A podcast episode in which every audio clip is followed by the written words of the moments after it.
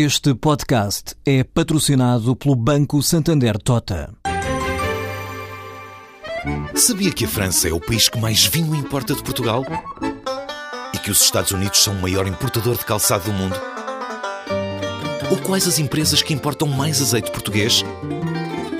No portal Santander Trade, encontra todas as respostas para internacionalizar a sua empresa, desde mercados a procedimentos, redes de contactos e ferramentas para dinamizar a sua atividade exportadora. Descubra mais em santandertrade.com. Santander Tota, um banco para as suas ideias.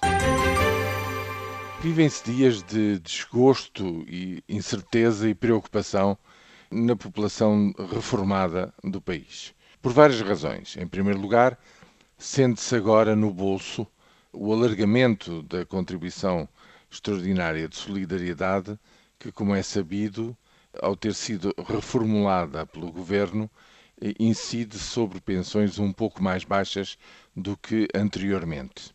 E, sobretudo, a incerteza resulta do facto de que daqui para a frente não se sabe qual vai ser o alcance da nova fórmula de cálculo das pensões que se pretende introduzir eh, no início do próximo ano, visto que agora parece não haver mesmo dúvida de que existe já uma ideia muito clara de que esse novo cálculo, além de eh, ter em consideração a inflação e o crescimento uh, da economia, como já vinha acontecendo anteriormente, agora há um terceiro critério, que é o critério da taxa de natalidade, isto é, no fundo, o critério demográfico que relaciona aqueles que estão a trabalhar e a descontar para aqueles que estão a receber as pensões. Como é sabido que essa relação é crescentemente desfavorável e se vai acentuar,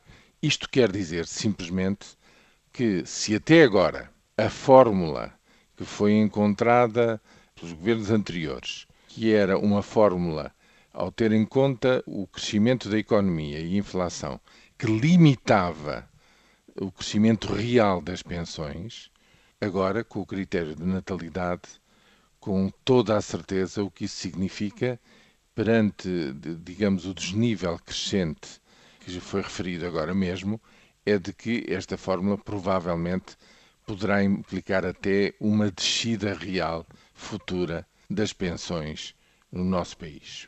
Ora, para além destes motivos todos de preocupação, há um adicional, que é o facto de se dar o dito por não dito, o feito pelo não feito.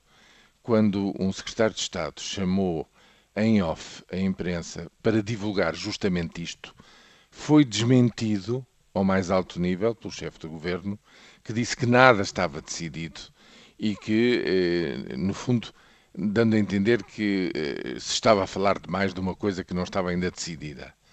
E agora sabe-se, por fonte do Conselho Europeu, de que a proposta já existe e já foi apresentada em meados do mês passado para os parceiros europeus para ser analisada, para vir a ser aprovada, no fundo, antes de se iniciar mais uma vez o debate público, ou pelo menos a apresentação pública, junto dos portugueses e, particularmente, os interessados nesta matéria. Quer dizer, não é só um problema de não se saber qual é o futuro para os reformados.